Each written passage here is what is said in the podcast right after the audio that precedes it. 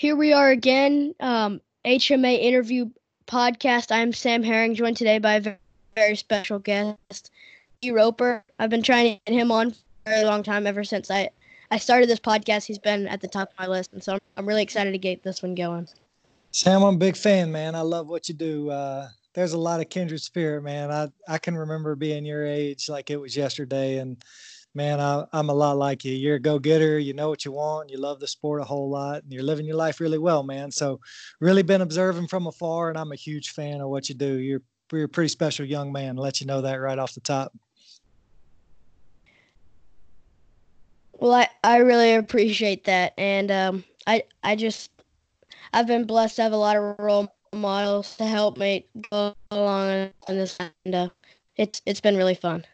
Good stuff. All right. Well, uh, let let's jump right into the interview. Start talking about your wrestling career, and uh, I mean, let's start right at the beginning. How did how did you get involved with the sport of wrestling? Um, actually, it's kind of been a theme through my whole wrestling career. My uh, path through wrestling's been a lot of setback and adversity, and that's kind of what's made me who I am. So I didn't make the basketball team in middle school, and it was one of the first times that I really felt kind of injustice in my life. I was really blessed. My parents provided everything for my brother and I.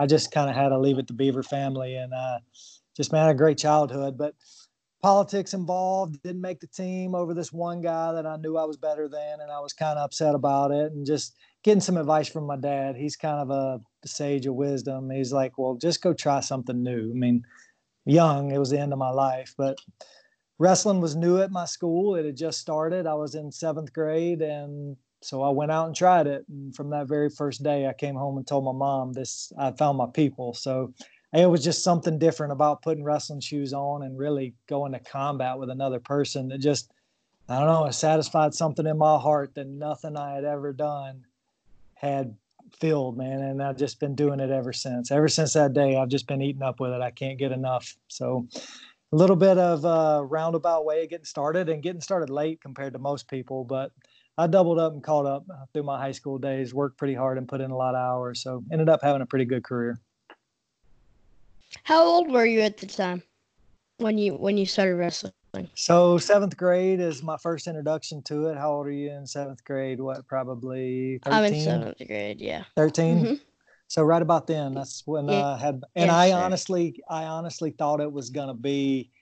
I had no idea what wrestling was. Really had no clue. I, only thing I knew was professional wrestling. So I knew it wasn't exactly that, but I had no idea what I was getting into. So completely, man, I just completely naive for the journey I was about to go on for the next 20 years of my life. But it's been a fun one. Um. So, what about wrestling? Do you think it introduced you so much to this passion that you have now. What about wrestling do you love so much? Well, the sport itself, um, I really enjoyed being in control of my own destiny, so to speak.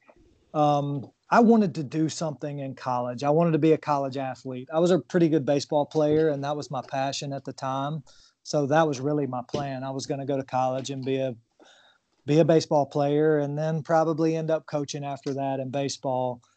But um, I don't know. Sometimes getting recognized, your team needs to do well, and there was those frustrations. And again, there's some politics involved, especially at my school with baseball. So I don't know, man. Uh, just being able to control what I was going to do in my future, well, how hard I worked, and it just be me against another guy, and all I needed was um, wrestling shoes or wrestling mat a whole lot of time and one guy willing to put in the time with me and I could be about as good as I wanted to. But I don't know. I kind of got a theory like our I've got some theories that are I think too much about stuff. Uh, so this is what I think uh, wrestling's so great and why it satisfies something in you that man, it, not many things else do. So we've evolved over a lot of time uh, millions of years humans have to do a few certain things. So we've evolved to run, and that's why there's this crazy running community where people just love running, and there's nothing at stake.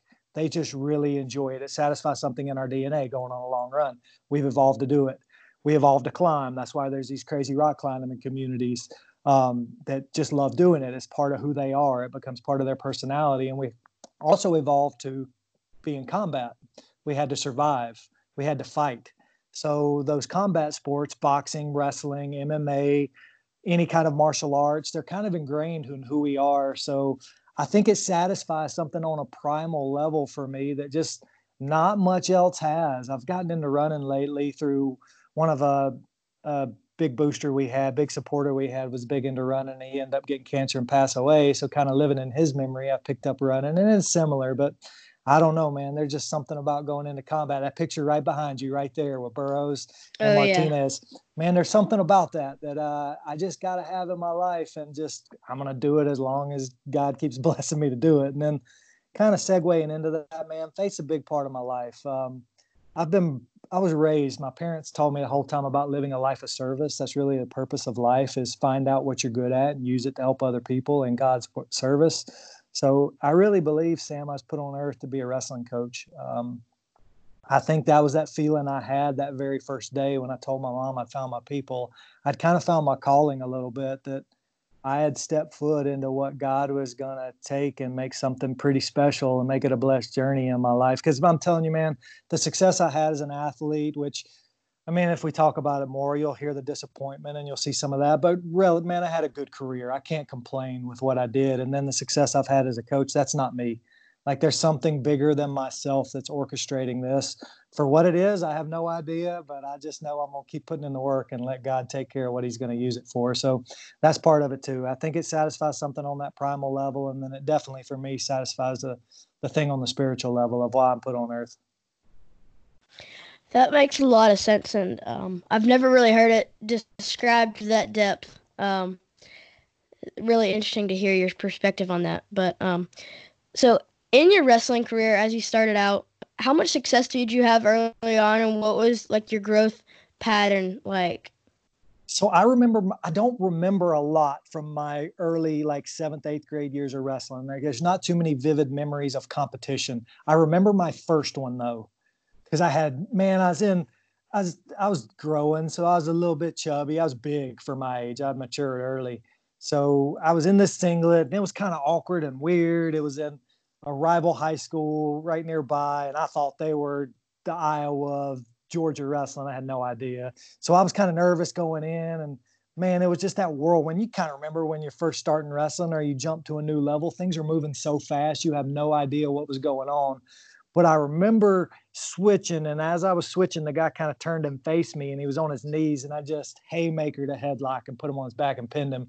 And then I'm just, man, team going crazy, coach going crazy. I was hooked from that moment on, and just remember talking about how nervous my mom was, and my mom's pretty reserved person, but she's talking about like fighting up in the stands with me, and it was just a cool experience all around. So I, had a pretty good bit of success through middle school, but it was more from lack of competition than really being good at all. And then going into high school, I got fourth my freshman year and just basically on grit. I would shoot double legs until the other guy got tired of sprawling and I was naturally pretty strong guy, but no wrestling skill really whatsoever. I was in good shape and I would wrestle really hard.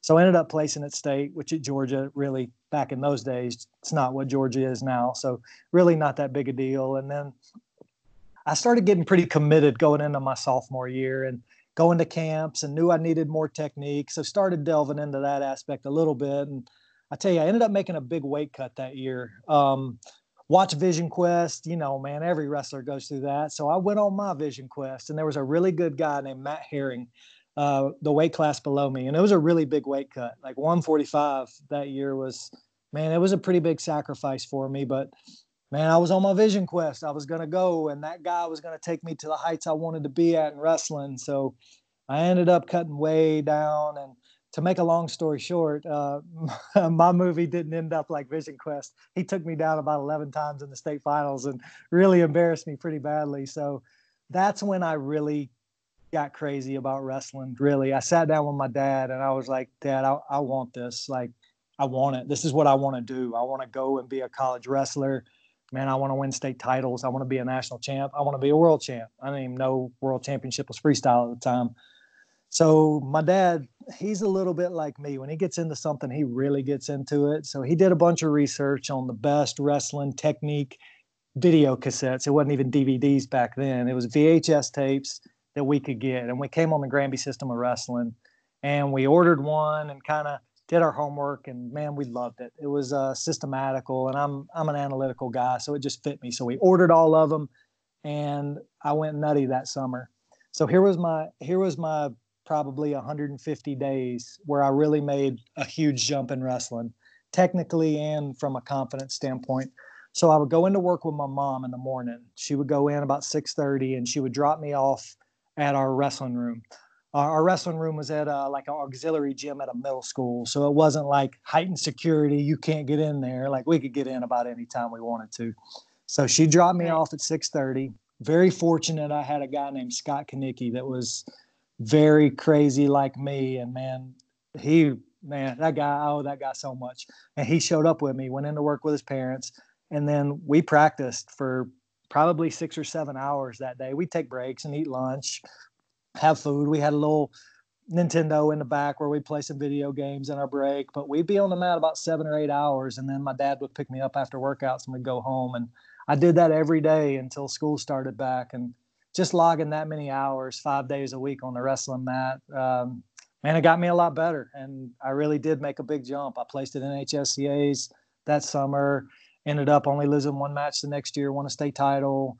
Same thing the year after that, uh, won a state title. Got to be a college wrestler mainly because my grades were really good. I probably wasn't good enough to be a legit Division One recruit, knowing what I know now, but it opened the window to where I was good enough and I did well enough in school that was fortunate that I got a scholarship to go to App State and then spent four years, five years there trying to figure out how to be a division one wrestler. And it was pretty much a lot of the same thing being real naive and working my tail off. That's awesome. Um, so you talked about your recruiting stage is mostly because of your academics and stuff. Um, were there any other schools you were looking at other than app state? I mean that's kind of like the the school in the south that's kind of close to the where you lived um, there's that and ut chat north carolina schools like that are down there but um, any other yeah. schools that you were looking at yeah, I was. Uh, I, I, I had the grades to go Ivy if I wanted to, but my dad he can see into the future really well and sat down and talked about my brother had thought about that route too my brother did incredibly well academics way better than i did that's kind of what his life's work went about but that's another story for another time so i knew the ivy route wasn't for me i wasn't i was probably going to be a teacher and a wrestling coach and didn't need all the debt that goes with an ivy league diploma to be a teacher. I'd still be paying it off for the rest of my life till the day I die. So he kind of was like, that's out of the picture. Not going to let you do that. So I started looking at some of the better public academic schools and actually decided I was going to go to North Carolina. That was one of the places that I'd gone to camp a lot and develop a relationship with Jaworski. He really liked my work ethic. And so that's kind of where I decided I was going to go. And that was the plan. Well, going into time to sign and commit, Jaworski ended up not having a job there anymore, and I didn't like the head coach near as much. So decided to go look around again. Didn't know anything about it. and Kind of put myself in a bad spot. wasn't a whole lot of money left, but App State had a lot of interest in me and uh, offered me a scholarship. Went there. NC State recruited me some. UT Chat, and I might have gone to Chattanooga, but I had a few buddies that were there and actually told me not to go. And it's funny because the next year Brands comes in, and sometimes I think about, man, what could that have been? Because I got some regrets in my wrestling career in college.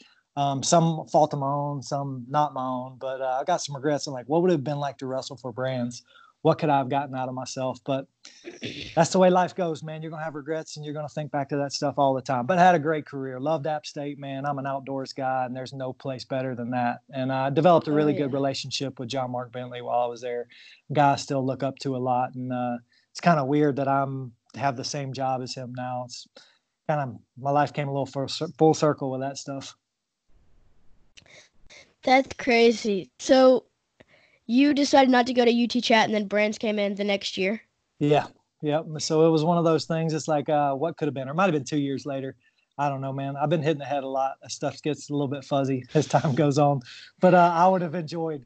I would have enjoyed wrestling for Brands. I was, man. I was. I'm kind of wired that way. I'm. I'm kind of a psycho. So, knowing how I would have enjoyed wrestling for Doug and being around him every day, and what I've heard about Terry from one of my really good friends, Matt Pitts, uh, who wrestled for him. I would have loved it, man, and I would have liked to have seen how far he could have taken my wrestling career. Wasn't one of your first wrestling experiences at Iowa at camp? Yeah, and that goes back to how naive we were. Um, so again, back in the dial-up internet days, my dad gets on there and just looks up wrestling. Like I got to go get better. And of course, Iowa wrestling comes up. It was right at the end of the Gables era, so that's all it was, man. Was Iowa wrestling. So he sent me out to an intensive camp out there, and I remember my mom being so mad at him for putting me on a plane and sending me out there. We didn't know anybody. I barely knew anything about the sport. And Sam, let me tell you what, I got my butt kicked for six or seven days, however long the camp was. I was on my back the whole time, but I loved it. I don't know why I loved it. Being around Michael McElravy, and that was kind of my host there. He took care of me a little bit. He became the guy I really looked up to. I don't know, man. These were like the greatest wrestlers of all time and I was in the same building as them and I could watch what they do and see it and be like all right I can I can do that like I can work that hard the skill level I have no idea what they're doing but I can work that hard so again that kind of shaped the experience and tell a little story real quick is uh, probably changed my life not not being hyperbolic I'm serious so Gable he wasn't around at the camp a whole lot because uh, he had just had surgery and I think it was his hip or his knee. I can't remember which one. But he came crutching in. He was going to do a motivational talk, and uh, we're in this auditorium, and I still remember who I was sitting next to. This guy had dyed blonde hair. Just one of those things where life kind of slowed down a little bit. And Gable talked about the difference between being good and being great, and I just absorbed every word of it. And I've failed a lot since that day, but I've really tried to put what he said into action. And to keep it fairly short, basically he summed it up is the difference between being good and great is the amount of sacrifice that you'll make. Uh, everything in life has a price. And if you're willing to pay it, you have a chance. You have a chance. It's not guaranteed. You have a chance to achieve it.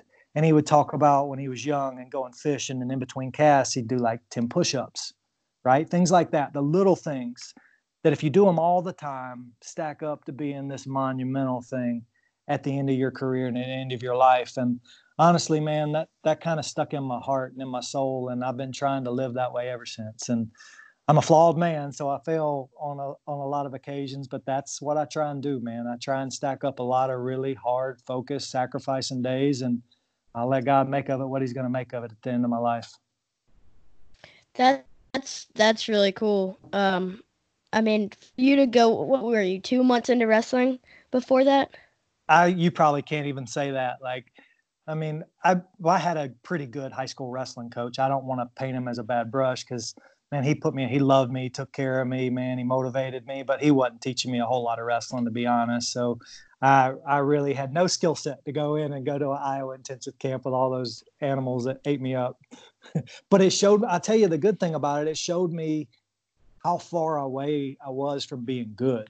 That I knew the sacrifice, what Gable was talking about, was going to be really big. It wasn't going to be able to just, hey, I can do this for three months out of the year and go to one hour and a half practice and mess around with my buddies while I'm at practice. Like, no, this is going to have to be eat, sleep, breathe it every day of my life to get what I wanted. So it kind of planted that kind of crazy seed in me. And I mean, it's Iowa, so they're they're breathing that stuff and preaching that stuff up there too. And man, I was a kid in a candy store. I was I was buying it all, man. I wanted every bit of advice they had to give me. That's that's so cool. So, so did you go? Did you ever go back to that camp in the next years?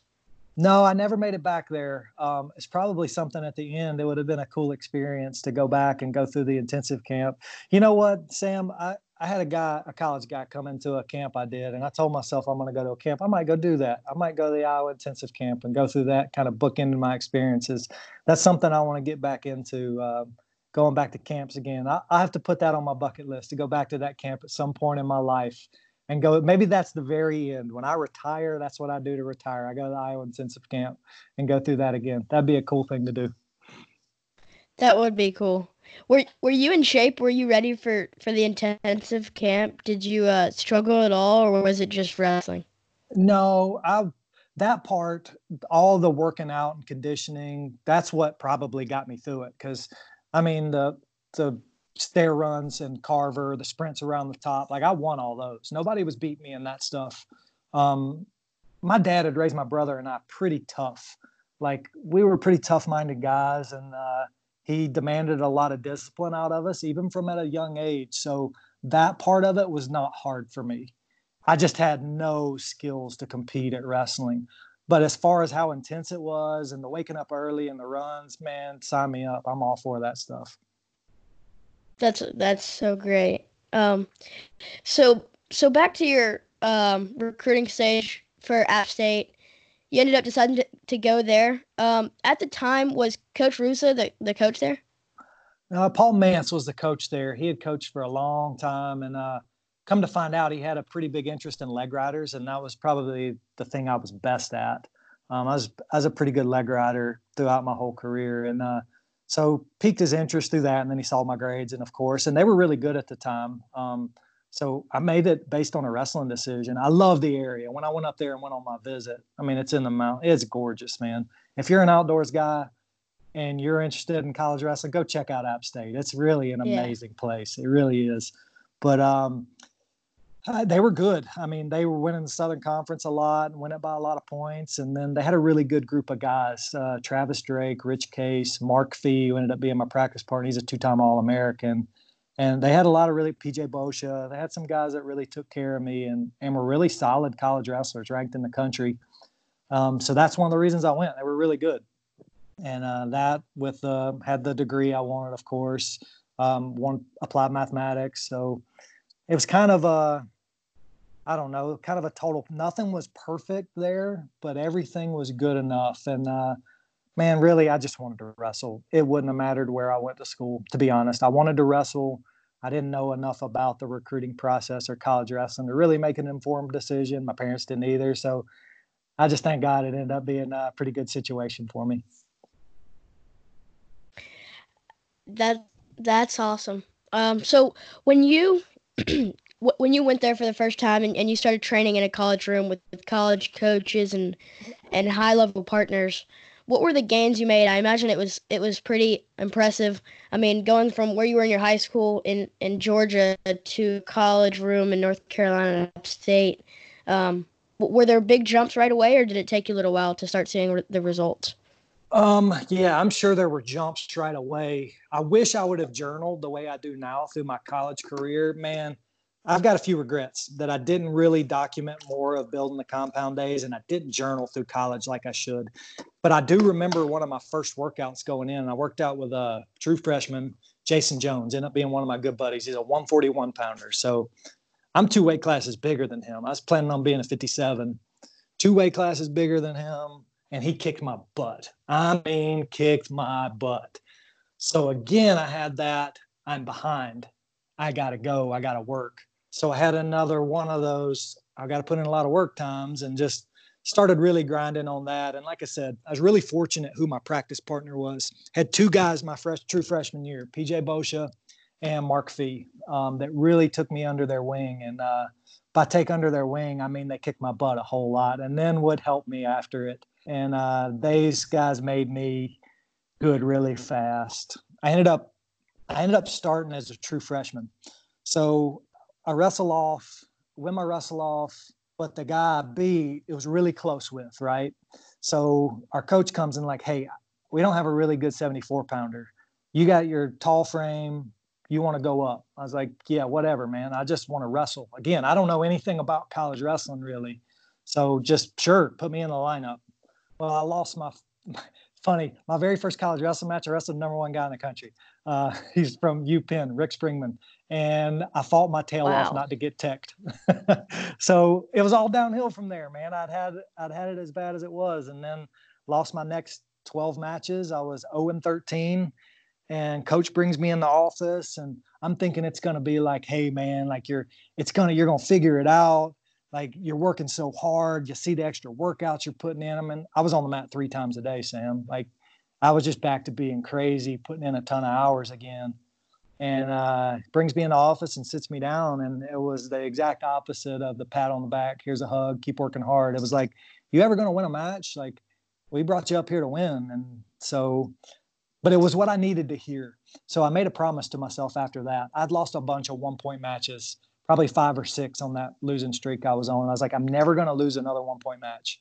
I'm going to lose by three. I'm going to lose by six. I'm going to get pinned or I'm going to win it and I made a big jump from there. And then from there to the conference finals, I only lost one more match and went on a really good run. And you hear people talk about it all the time. I just decided I wasn't going to lose anymore, and I did. It just it upped my level of intensity and dedication and grit and toughness about what I was willing to do in the seven minutes on the mat and made a really big difference. And then once I started winning and got some confidence, the jump started coming a lot faster. I had a lot of footwork issues. I had a guy, Angelo Spadaccini, who was volunteer assistant there. Uh, nobody would know who he was, but man, just a great heart and helped me out with my footwork so much. Joe Boydnott, another guy that just loved wrestling, was around there, helped me out on bottom. And I was a mat wrestler. I, w- I would hand fight hard on my feet, and my defense was pretty good, but I won matches on top and uh, really figured out how to turn good guys and had some help with that along the way. So, to answer your question in a long roundabout way, which you'll find out I have a bad habit of doing, um, yeah, I made some jumps pretty quickly just from I didn't give myself another option. I made a decision I was going to be good and I burnt the bridge and I wasn't going back. So with with that improvement, um, what was the most important part of it? I mean, you said the coach sat you down and, and you had a talk that really woke you up. Um, you need you needed that, and it was a lot of grit that you improved on. Um, how much of it was was the grit and toughness, and how much was it skill, and how much was it uh, weight cut management, any anything like that? What what were the biggest areas where you were improving? Well, I really wasn't cutting any weight. I was was cutting no weight. I was actually gaining weight. I was wrestling 174 pounds, which I was not a 174 pounder, not even soaking wet. Um, it was really grit. I mean, I had great coaches. Don't get me wrong; they cared about us. They loved us. Um, I was bitter after my career because we didn't get a whole lot of technical development, but man, he took care of us. So I had to apologize later in my life as I got older and a little bit more understanding of life. But it was grit. 100% was grit. I had to get, I don't know if tougher was the right word really. I just had to decide I was going to win.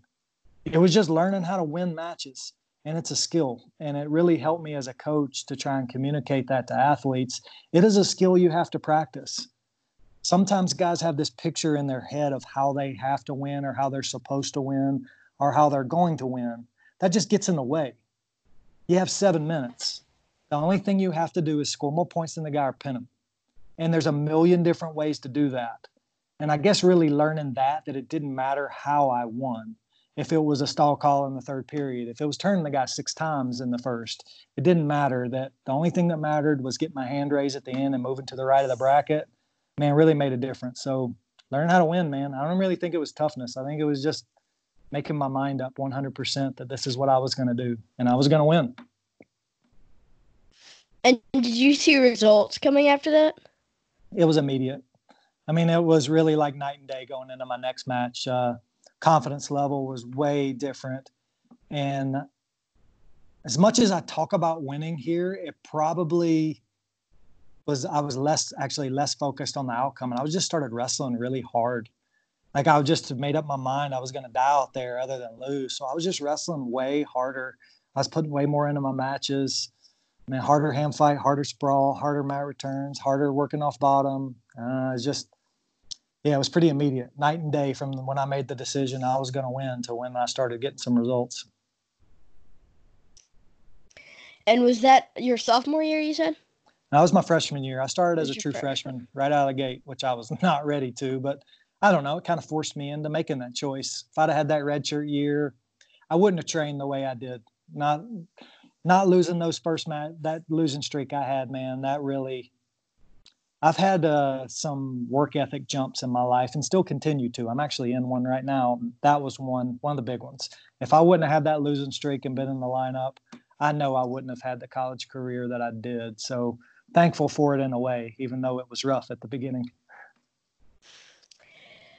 So your sophomore year did did that improvement and that result those results continue to grow and, and did you start looking like you were you were better and having a lot more confidence in yourself or did it kind of plateau no it, it kind of kept going pretty fast um, so i lost in the conference finals um, to a guy from VMI, Matt Irwin. He was pretty good. He was ranked pretty high in the country at the time, but I lost right at the end of the match.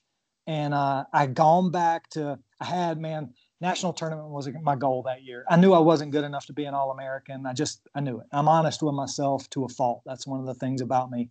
So I wanted to go and experience a national tournament.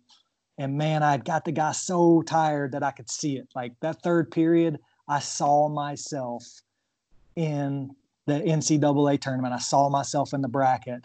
And instead of motivating it, me towards I'm going to do that much more, it scared me and I froze. And I tried to hang on and he ended up getting a takedown at the end and beat me. And I learned a great lesson. And again, man, just took Psycho Roper up through the roof again. And that summer, I just put in a crazy amount of time and made a big jump and ended up having a really good sophomore year and ranked in the country, qualified for NCAA's, and uh, just man, had a really good year that year um, all around. Was probably the healthiest I was in my college career, which man, that was a theme. Uh, I, my body just kind of betrayed me a lot through college, but it was my own fault. I worked myself to death and didn't understand rest. So that's probably the healthiest I was. And I had a really good year, man.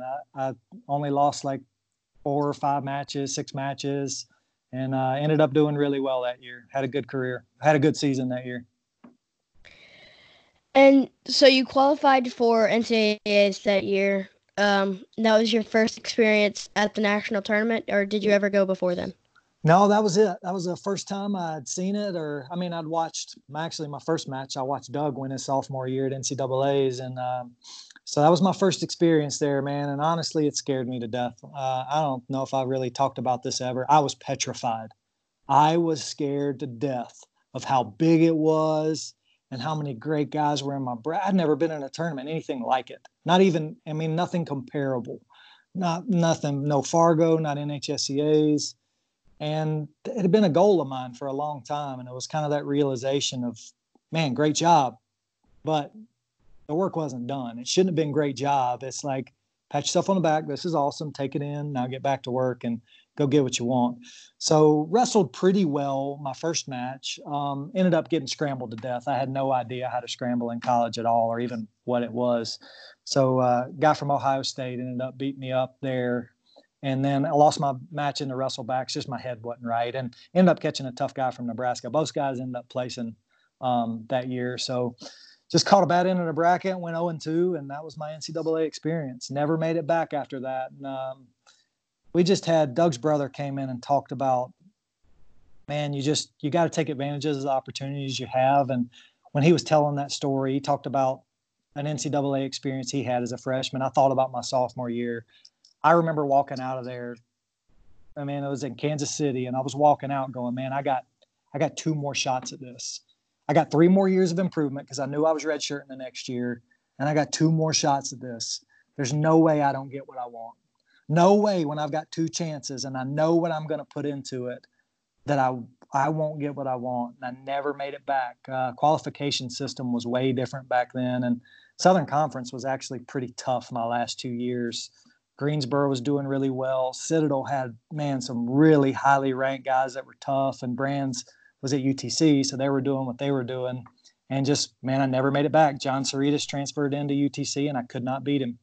Um, could not beat that guy. He beat me both years at uh, beat me in my junior year at uh, national at the qualifying tournament at conference, and didn't get to go. And then the next year, I got inside trip to my back and pin my senior year. So never made it back to the national tournament. But man, I lost to good guys. Both guys were all American. So that's kind of one of the things that's got me through it. I didn't go out there and lose to some guys that I was better than. Both guys could wrestle with me, both guys could beat me. And those days they beat me. That's just the way it goes. What was the qualification system like then? Um, so your conference got spots. So the Southern Conference got the Tim Champs went, and then there's two wild cards. And the wild cards were just the coaches got in the room and they argued for who they wanted to go. And that's hmm. the way it went. So there was two other guys that got to qualify. And both years, man, I really felt like I should have gotten a spot. I had really good seasons. I was ranked pretty high. I had beaten some guys that were ranked really high, ended up placing in the brackets, and felt like I was done a little bit wrong. And I'll remember, man, that's why, like, I gotta walk. I'll leave the name out because I don't know if he want me to tell it. He walked out of the coach's office where I was sitting my senior year. I was bawling, man. Like my career was over as far as I was concerned. I was done. I was in rough shape. And I was sitting right outside the conference room where they were meeting, and a coach walks out and he's like just shook his head and he's like, "I'm sorry, man. I tried to get you there," and just man, that I, that's one of my most vivid memories of my life. It just really physical pain in that moment. So to the people listening to this, if you get an opportunity for something, take advantage of it because man, it might never come around again. So I only got two spots, and I wasn't one of those guys that got to go for whatever reason it was. Mm. I I don't know. That's one of the questions I got for God when I get to heaven. Why I didn't get one of those spots? Dang, that's that's pretty tough, and I, it doesn't make sense to me why it wouldn't be different for different weight classes because I know that, I mean, some weight classes and some conferences ha- need to have more spots and than others and others less. Um, yeah, that doesn't the, really make much sense to me. The way the system is now, so much better, man. Like you kind of hold your destiny in your hands, right? It's not just to the fate of one day, which again, man, I could have done better those days. So I'll take a little bit of ownership too. But under the new qualification system, I'd have had a pretty good chance to go my my junior and senior year. And most likely, um, freshman too. If, if yeah. you made the finals of your conference, that would. It, I'd actually need to go back and look and see how my ranked wins were. It'd have been close my freshman year because I really came on late, and I said I was about a 500 record going in because I went on that losing streak way early. It'd have been close. Okay, so um, right after your your college career, where did you go from there? Um, I know you said you wanted to start coaching. That was that was where you where you were meant to be. Um, so where did you start coaching right away? Um, well, I'm not going to leave the. So, like I said, man, that memory I have of sitting outside that office and waiting for the coaches to come out that was a dark day, man, for me in my life and really did a number on me, probably more than I ever realized until a few years later when I started repairing myself again. I had a year where I just didn't do much with my life, man. Like I just kind of wanted to be normal, really. And in the back of my head, I told myself like I'm trained, to do these things, but really, man, I just I was hurting. I was just lost and trying to figure out what to do with myself and man i just i lost is the best way to put it. I just didn't have anything productive going on in my head and just really dark time for me. So i spent a year just kind of wallowing in my own misery up in boone and just man knew i needed to move on with my life. So after that year of not doing a whole lot of productive with myself uh, moved down to Georgia. Josh Steven uh, gave me a coaching job at Harrison High School, and I was my first job. I was teaching math and coaching with him, and and we had a really good team and some really quality guys. Josh Condon, ranked number one in the country, awesome guy. The Medveds, who I'm still really close with now, man, they started me down the path of really improving. Just had some really fun guys that first year coaching. Um, and that's that's where I started that first year being an assistant wrestling coach with Josh Steven in Georgia. So, how much did your career as a wrestler where I mean you started late, you had a lot to um to grow to get to the goals you wanted to reach. How much did that affect your coaching and, and your coaching style and and the passion you had for coaching compared to the passion you had for as an athlete? Um the passion probably to coach was more um like I said at the very beginning of this, my path through wrestling's been a lot of adversity, Sam. For whatever reason, um, I failed way more than I've had success. But after those failures, man, I'm just I doubled down on it and just I really that pain that I talked about, that dark time, man, it, it can really take you to new heights. And man, there's so many stories out there. The Dawn Wall is one of my favorite documentaries. I rock climbed a lot at App State. It's one of the best places on the East Coast to climb. So man, Tommy Caldwell. That's uh that's one of my guys, man. That's one of the guys I look up to a lot. Just how adversity ended up making him the best at something. And really that dark time that I went through and the failure that I had through my college wrestling career um, really motivated me to go down a path of I'm to be the best at this.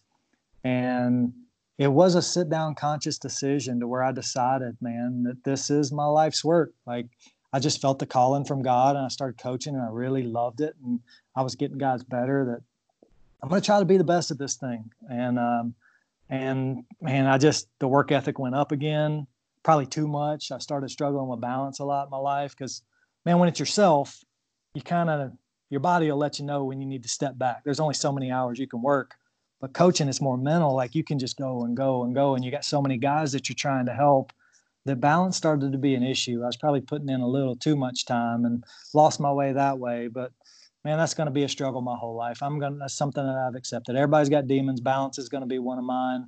Um, wrestling being my idol in life, that's my struggle. And I got to make sure it's second. God's first, wrestling second, and everything else works out. And I just got to keep learning that lesson.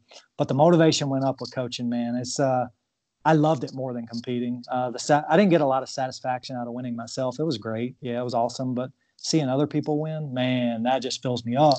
And I got addicted to it.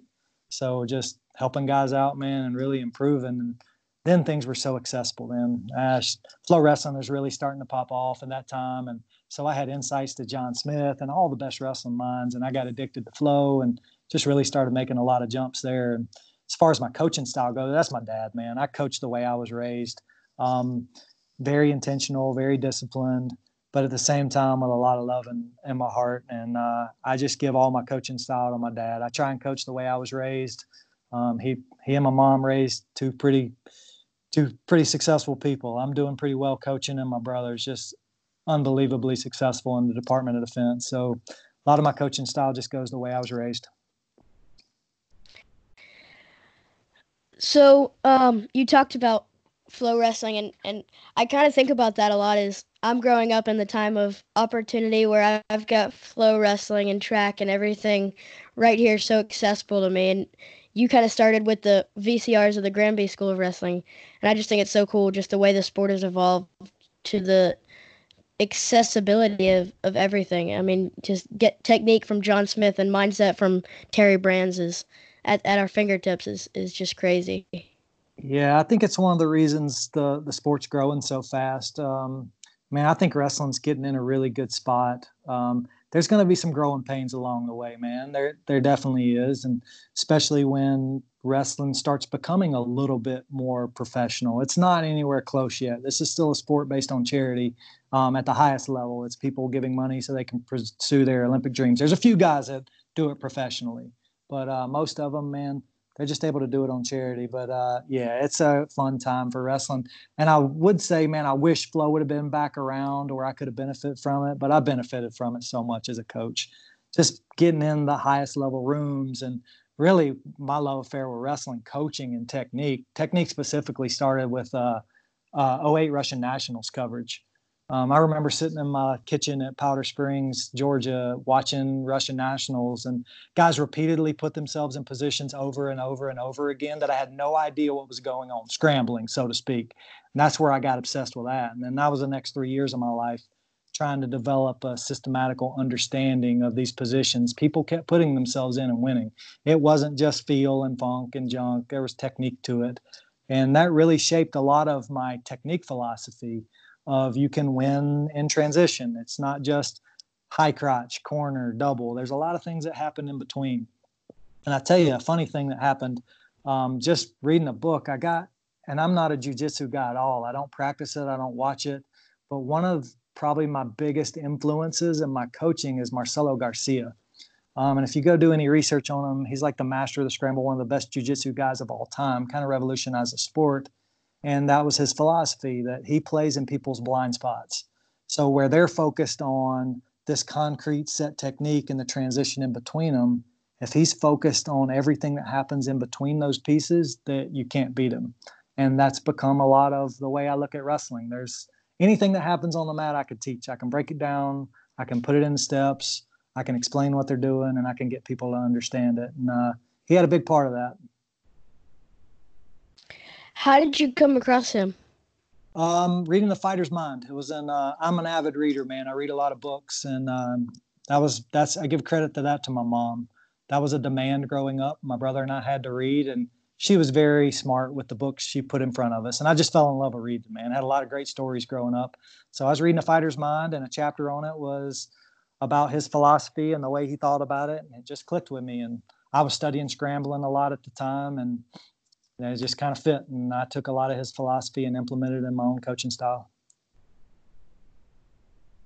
That's so cool. Um, so I went, went to a camp of yours at Young Guns. Um, I think it was about a year and a half, two years ago, maybe. mm-hmm. and you talked about you quoted a lot. Chop wood, carry water. Yes. And I went home, read that book right away, and then got on like a rabbit trail of every book that I found that branched off of that, and all of um, Joshua Medcalf, who wrote that book, um, all of his book, and then all the books he recommends. And I've just been reading a whole lot lately um, since since that camp. What are some other books that you've read that have been instrumental in, in your career? Yeah, Sam. Uh, quick side. I remember you at that camp, man. You worked your tail off, and not just worked your tail off. There's a lot of talent behind it too. So I know you've got some fans out there that might not know your wrestling as well as they do your the media side. Sam's a really good wrestler. Like, he can scrap. So uh, I know you're a humble guy, and that probably embarrasses you a little bit. But I remember you at that camp, man. You got some skills to you, and you definitely had a lot of work ethic. Yeah, chop wood, carry water, uh, Meraki, man. That was the way I was raised. Uh, do it with your whole soul, with everything you got. Do it with everything you got. And uh, it was Hunter Washburn. He came into a, a, meeting one time, a wrestler we had graduated, and he talked about that book, and I read it. And it was the way I was raised. That book is my father. So that's a big part. I've got about five books that are kind of the pillars of what I believe in. Um, Seven Habits of Highly Effective People. Um, I had a mentor, Charles Pike, during the business days at a compound. That uh, that was a lot of what he guided it by, and really talked about basically the premise is you learn how to become independent. So you've got three habits that make you independent. It's about being proactive to where you don't react to life is kind of the gist of it.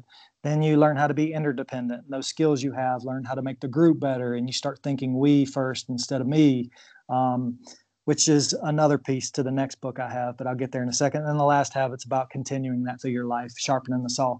So then I talked about the we instead of me. My ego's been a problem um, my whole life. I don't know why. I just got a big one, and I think a lot of myself. So ego's the enemy is another one that I read that clicked. Um, I'm really a stoic, and so is my father. Um, stoic philosophy is one of the things that got me out of my dark days so I read a lot of Stoic philosophy, Marcus Aurelius's meditations, those kind of things. Um, Ego's the Enemy is one I grabbed that uh, really helped me get a handle on, man, the inflated self image that was constantly being a problem in my life. So it was one that I constantly go back to. Um, part of it's almost like part of my daily routine. It might not necessarily be in Ego's the Enemy, but that uh, ego dissolution is part of my daily routine that I have. Um, so it's one, the art of learning. That's uh, man, outside of chop wood, carry water, that might be my number two. Um, it's basically meta learning. Everything you do applies to everything in life. So the lessons I learned as a competitor helped me as a coach. Um, did a lot of housework yesterday, and getting my house organized and clean is going to make me coach better at Midlands. Um, and really, how you can master anything. And Josh Waitzkin, uh, he's the the reason I ended up getting the book. Searching for Bobby Fischer was one of my favorite books and movies growing up. It's about a chess prodigy. My brother played a lot of chess, and uh, the guy was a grandmaster chess. He's uh, black belt in jujitsu, Tai Chi push hands, world champ. He's done a lot of cool things and wrote a book uh, based on his journey through that. So that's a big one for me. Um, let's see the tipping point that's uh that's one of the things i look for in my life in every situation and it's basically talks about bridging the gap between good and great, uh, like Gable talked about. And once you reach that certain point, you pass it. So the tipping point's up there for me. Um, Outliers, that was probably my first journey into self help. So that's got a lot of sentimental value uh, that I really like. I'm trying to think of some of the more recent ones that I've had that have been really good. Uh, Creativity Inc., the story of Pixar. That's that one I really enjoyed. Um, culture code. That's one that Doug gave me. Uh, it's one of the things that he's trying to put into practice with you and I, and why we have such a great culture up there. That one's been really good. Um, a fiction book, man, you need to, The Power of One. You need to read that book, Sam. Um, it's about this guy growing up in South Africa and wants to be welterweight champion of the world. Uh, my mom, that's one of the books that my mom made me read when I was young. That's probably pretty close to your age. And that's when uh, I started dreaming really big.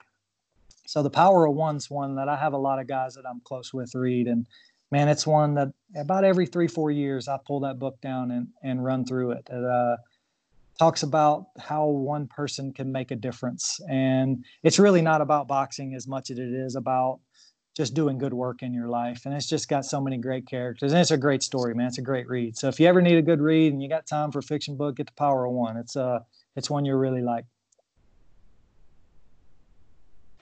Well, that's awesome. I, I can't wait to uh, dive into all these books. I'll I'll go back and write all this down and uh and see if I can get my hands on these. I'm excited. I, would send it to you, man. I got a bunch of copies of it, but NCAA's like goofy about all the rules and stuff, so I can't send it to you, man. It's uh, it's a bunch of crazy stuff, and some of it's good, some of it's bad, but it is what it is, man. Or I'd send you a copy of the Power of One. But uh, Bryce Courtenay's the author, so if you get anyone, grab that one. It's just, uh, man, it really shaped a lot of the pursuit I was on in my life, and really dreaming big, man. And and if it comes down to what I try and convince people to do, like at the camps, like you were at now when I get in front of people is don't be afraid to dream big, man. You never know what's going to happen. And that's what gets me out of bed every day. I want to win an NCAA title as a coach. And when I'm coaching at Northern Iowa and I'm an assistant coach, people look at me like I'm a little bit crazy, but man, that's the way a lot of people have looked at guys that have done great things. So dream big, man.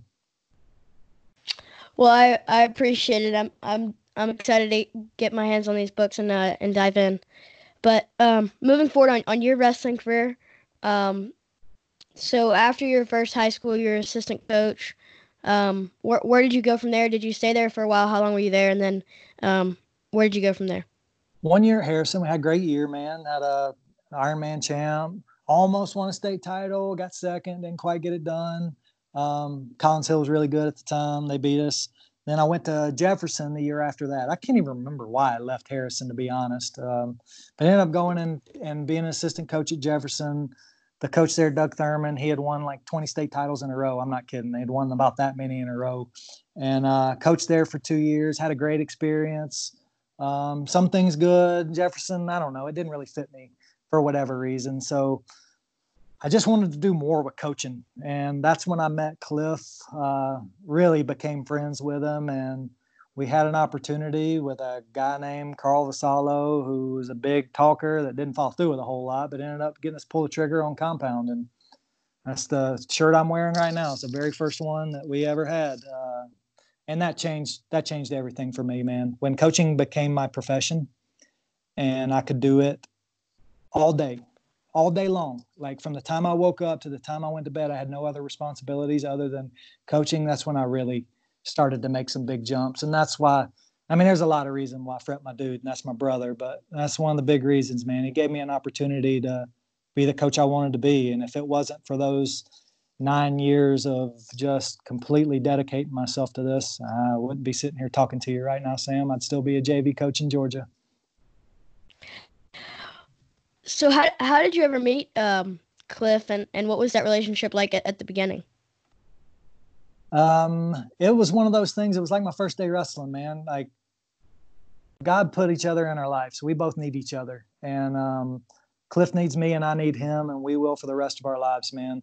Uh, I always laugh and joke about that. Cliff will be the guy I retire and live next to, and we'll be doing previews when we're 82 years old and we're both retired and don't have anything else to do. We'll go back and bring Ropewell back in those days, but uh, his son was a junior, I believe, or maybe a sophomore when I got to Georgia, and he was around my size. He's about 160 pounder, and he was really good. He wrestled at University of Indiana, and just Cliff doing anything for his kid just was like, hey, come down and work out with my son, and uh, got to know him that way, and just it was one of those love at first sight things, man. Like we started talking with each other and the passion each of us had, it just clicked. I don't know, man. We we talk about it all the time. We don't really remember, man. It just we ever since that first day we were ripping and running and a part of each other's lives and two years after we met compound wrestling like we we ordered mats and i had to figure out how to make a living with this thing so uh, it's just god put each other in our lives man honestly it's really what it was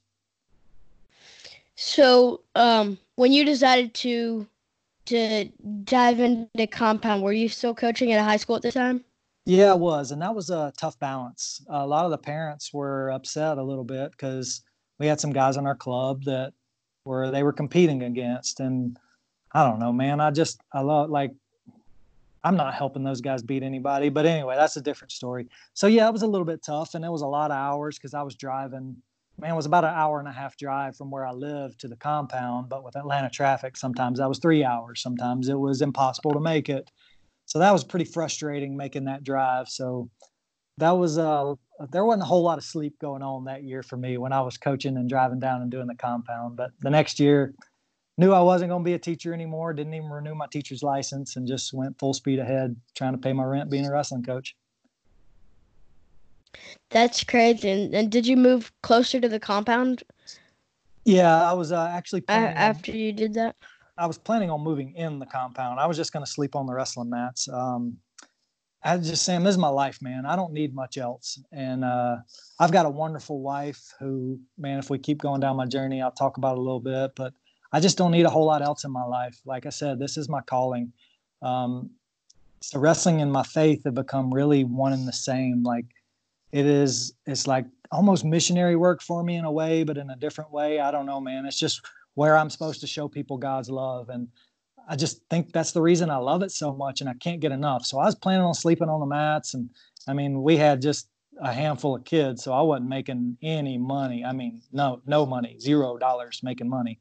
But uh, the Fretwells being the people they were, Stephanie, Cliff's wife, was like, "There's no way you're sleeping on a wrestling mat." So she makes me up a bed and tells me to move in, and I fight it for a while. But uh, they're just gracious people and let me move into their house and live with them for a while. Then we ended up getting a good situation where I had a little bit of a, an apartment uh, right across the street from them.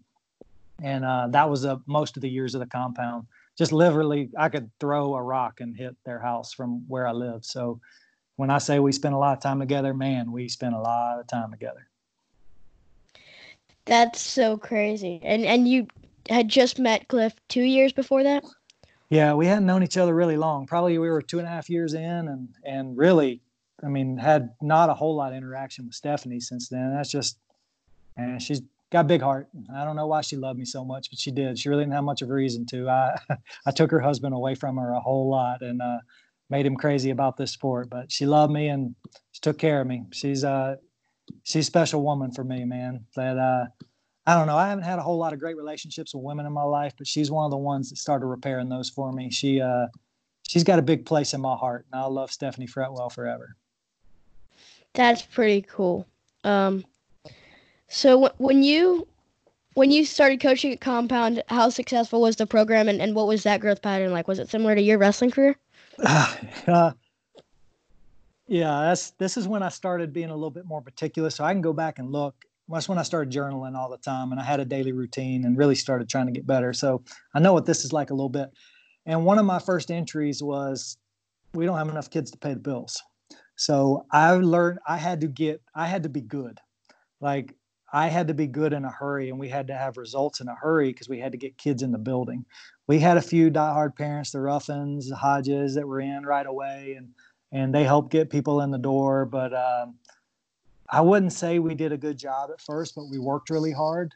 And through that, our confidence grew. And then we all kind of got better. I had a really special group that first year, man. We ended up having like 11 guys going to college to wrestle out of that very first group we had. So it was just a, a bunch of guys that loved wrestling and worked really hard, and we all grew together. You know what a misconception is about the sport? They think it goes one way. They think coaches dump into their athletes, and that's the way it goes. Man, this is a two-way street. We get as much from you guys as you guys get from us, and um, that's why I'm pretty strategic with who I'm around and who I want to coach because it does go both ways, man. Like I just had a really special group of guys: Hunter Gamble, Charles and Chandler Pike, Jake Hodges, Taylor Lujan, um, Ruffin, um, Higginbotham. Man, there's some guys I'm sure I'm leaving out just by my mind going blank. But man, those guys dumped into me and believed in me, and because of that belief, I was not going to let them down.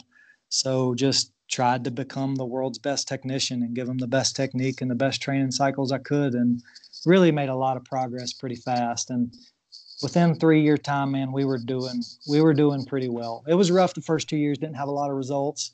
I mean, I remember going to Super 32 and being done after about the third round.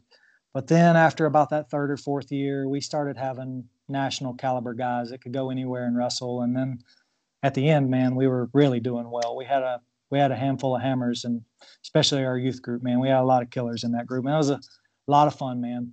uh, some of the best memories of my life that I'll know I'll have forever. Those those nine years at the compound were special times. What were the ages of the kids you coached there? Uh, we had that is. We had uh, let's see, we had seven was the youngest one that we had come in and really train. We had one kid that was younger than that, but he just would come and hang out. He was I can't talk about him again. Dumb NCAA rules there in high school and can't mention their name. But uh, he would hang around on my shoulders and just walk around practice in a diaper, really. But we had a guy that was seven that would pay enough attention to come in. So from seven to senior in high school, we had guys all through that range. Normally two different practices. We'd split our group, our youth and high school together, especially when our numbers got big. But uh, had seven to eighteen. That's crazy. And so people would come to you 18, I imagine they're senior in high school, um, and you'd only get them for a year, and they'd come for you like right right away. Yeah, we had some of that. Um, we ended up being a pretty close knit family, and just my philosophy on it was like if you wanted quick results, that I wasn't your guy, and um, I was we're going to do this the right way, and I treated every guy that came in the door like they wanted to be a world champ, and that's the way I trained them. And I think some of that rubbed off, and maybe that's why we had some guys really get in it. But if you were looking for quick results, man, I wasn't your guy. There was other places you could go. TWA was a lot better than that, and I would. I'd send them to Dustin Kawa to to go train, and and we were more of a come in and really get committed to it and spend a lot of time. We had some seniors come in and spend one year with us, but that really wasn't the core of what we had. We had a group of about 60, 70 guys that were there all the time. Wow. That's that's impressive to start out with that many kids. Um, so as you started moving forward, you said um, about three or four years in, you, you started to see see some real success, um, national level guys. A- after that, um, when Compound started becoming a known club and and really starting to do well, um, what was that like? Did you did more kids start coming in? I know you guys had to um, extra locations, and then Ropewell started coming in. Just just could you start um, just at the beginning explaining the timeline of how all that went down? Yeah, so actually Ropewell was pretty early in it, and uh, that was a hundred percent Fretwell thing. I told him it was the dumbest idea ever. Nobody was ever going to watch it. Um, that's just what we did. We just sat down, and that's that was us. Like that wasn't a scripted thing. That was just a normal sit down and talk about Vegas Cliff Keen uh, invite, which is so weird now that I think about it. I'm actually coaching in it. That was the first preview we ever did, the long and dirty Vegas preview. I don't still don't know if it's up on Flow or not, but uh, that's just what we did. We would sit down and we would talk about them and man, this is the guys I like, and these are the reasons why, and these are the matchups that are good because of this stuff. And he's like, hey, we need to film this. Like nobody wants to watch this, Fred. And he's like, well, I'm filming it anyway because that's just what he did all the time and uh, so that kind of took a life of its own. And man we got a lot of recognition probably before we were even good coaches because of how much we were on flow and how much we were trying to help them out just being some wrestling nuts and loving what they were doing. And probably stepping over lines that we weren't supposed to. And just that's the way cliff and i were. We were just we were going to go help and we were going to go do things. And we'd pick up a camera and film whether he asked us to or not most of the time. So uh, ropewell was early and that gave us a lot of recognition. And then uh, that got people in the door probably because it was great advertisement. I don't know if Cliff did that on purpose or not, but it was genius because people saw us all the time.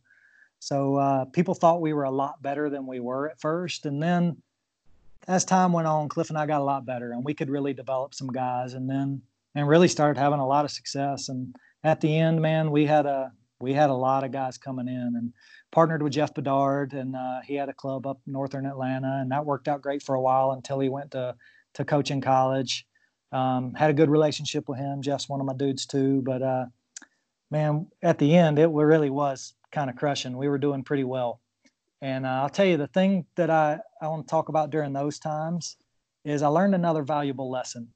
So struggling is one thing, and you can grow from struggling, and there's setbacks that come from it, but also from success too.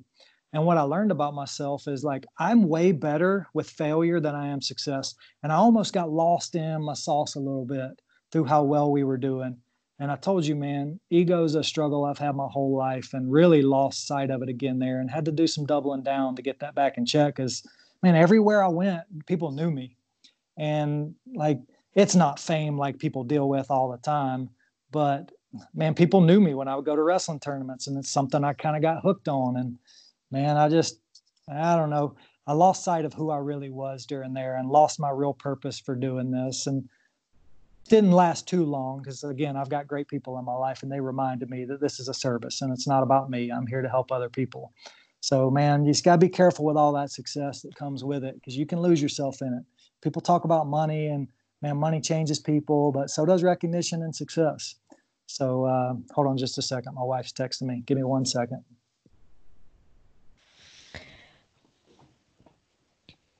All right, bad radio, but back on. Um, so man, you really you got to really be careful with uh, the success you have too, and man, with your motivation and and what you're doing, that's a, a lesson for you to to be on. You're going to really be known, and man, people are going to look up to you and admire you for what you're doing. Already do, man. Like man, people know who you are. You can say Sam Herring, and people are like, oh yeah, that's the that's that young kid that knows so much about wrestling, tough wrestler, and man, he's on flow, and man, he does a great job commentating. He's got this podcast. You just got a lot going on, man. So one of the things I'll uh, I'll advise you to do is pick a day where you really got some time and sit down and and it's going to change through your life. But write down who you are and who you want to be. The things that you don't want to change, like not for anything. There's nothing in your life that'll change them and man, put them as reminders that you see every day. Uh, so that when you have success on the mat, off the mat, whatever you do in your life, you don't lose sight of who you are. Because not just uh, you'll feel bad about it and you'll lose your purpose, but also, man, that's the reason you're having success. You're having success because of who you are, like who you get out of bed and be every day is what gets you to those levels. And uh, sometimes people lose sight of that. And I know I did as I really started to do well and started kicking a lot of butt on the wrestling mat that I lost sight of who I was and why I was doing this. And if I would have continued down that path long enough, the success would have gone away. Um, so, man, as you continue to grow and get better, man, just keep sitting down and really strip all that stuff away. And at the core, who's Sam Herring? Who do I want to be? Who do I want to be remembered as um, after this is all said and done? Because, uh, man, no matter how great we are at the end of our life, we're just another human being, right? Seven billion people on Earth, and we can make the biggest impact we can. But uh, remember who you are at your core and all the extra stuff, man, that comes and goes and fades away. But who you want to be, that's what that's what really matters, man. And that's what's going to get you to what you want and give you peace of mind at night. So man, I strongly encourage you, like pick a day where you got some free time and sit down and like who who do I really want to be? Like what do I want to stand for? What things do I will not negotiate? I will not bend on. And uh, just hold those true in your heart for the rest of your life, and it'll keep you in a good spot. Yes, sir. I, I really appreciate that, and um, and I I plan to I plan to do that very soon. I I appreciate that. Yeah, no worries, man. It's uh, I wish somebody would have given me that advice before we started crushing it so bad. It'd saved me a uh, probably about six months of uh, losing my way a bit. Well, um, so you had, had about six months, um, like you said, a, a little struggle, um, which which is crazy that out of success and out of where you're shooting for comes the struggle. Um, that that's just that's life. Um, but yeah. anyway, you, I want to clear up one thing. Hold on, I don't forward. mean to interrupt you. I want to interrupt you real quick because I want to clear that up. So with the, it wasn't it wasn't struggling that anybody could see. It was struggling internally. It was what you know's right in your heart. And it's when you put your head down at night that you're comfortable with who you are and you're proud of who you are and that's what I was struggling with. It wasn't, man, we were still killing it. Like, man, we had a lot of really good wrestlers, and the amount of work we put in, that doesn't go away in a short amount of time. But uh, man, I really wasn't proud of who I was because, again, I'd lost sight of what I was about, and this was about something bigger than myself. And it started becoming about the brand, the compound, and vision, and how much we were winning, and well, we got to go win more, and okay, now I got to get out there more, and I got to get better. And it wasn't that all right, man, this is just a this is just an act of service, and we're gonna have a lot of success with it. But I need to let somebody bigger and smarter and wiser than me handle what this turns into. Um, and that's kind of what uh, my philosophies in coaching, man. Um, I need to. I'll, I might publish it. It was I write a lot, and uh, one of the things I wrote was, you know, it's pretty famous. You get what you earn. And when I first started writing, I don't know that I believed that, especially my journey through wrestling. I don't know if you got what you earned, but then in a roundabout way, I talked myself into it. And what I decided, man, is I don't need to worry about what I earn. That's God's responsibility for me and my beliefs. Like God's going to take care of what I earn, like what I what I get. Mine is the earning. I got to get up and earn it, and I'll let God turn it into whatever He wants it to, man. So just clearing up that part of where I got lost a little bit, like, man, it's not nobody's gonna be able to see it, but it's inside, and you got that little bit of itch that right. you need to get cleaned up, get it cleaned up. So sorry to interrupt you, but I had to clean that part up real quick. No, no, I'm I'm glad you did. Um, I I really appreciate every everything.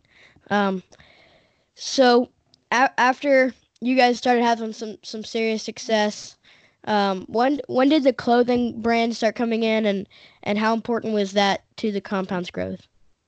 Um, it would have been probably five years in, and it was something. Cliff had a normal nine to five job. He worked at an ad agency, and marketing is he's gifted at it. Um, again, we wouldn't have had the success we did without his expertise in getting the brand out there and turning it into something that I mean, when there was a good wrestler in Georgia, Sam, people thought they trained with us, whether they did or not. That's just how much he got the brand out there. Um, so it was more one of those things about trying to give Fred what I had to where he could do this all the time. And uh, we had a buddy, Brandon Veazey, who was pretty constant in our life, just a great guy. Ended up going to law school and getting out of wrestling. Terrible decision. I always joke with him. I'm kidding, but it was a great decision for him. But a terrible decision to get out of wrestling, go to law school. But uh, he had been on Cliff about it a lot, and uh, Cliff had some things happen to where, man, it just company downsized, and he had to move on. And Brandon showed up with LLC papers for Compound Clothing, and then we started down that journey of trying to figure out how to run a real business. Like, I mean, a, a, don't get me wrong, a gym it's a business, but it's a service business. It's a little bit easier than having inventory and managing cash flow and like really doing payroll and a lot of those things that we had no idea about and didn't while I was there at all. Cliff figured all that out as they went on. But um, man, really quickly, it made me realize that I'm a wrestling coach um, to my core. That's what I love. That's what gets me out of bed every day. That's what my work ethic's about. Um, and that's what I have to have in my life.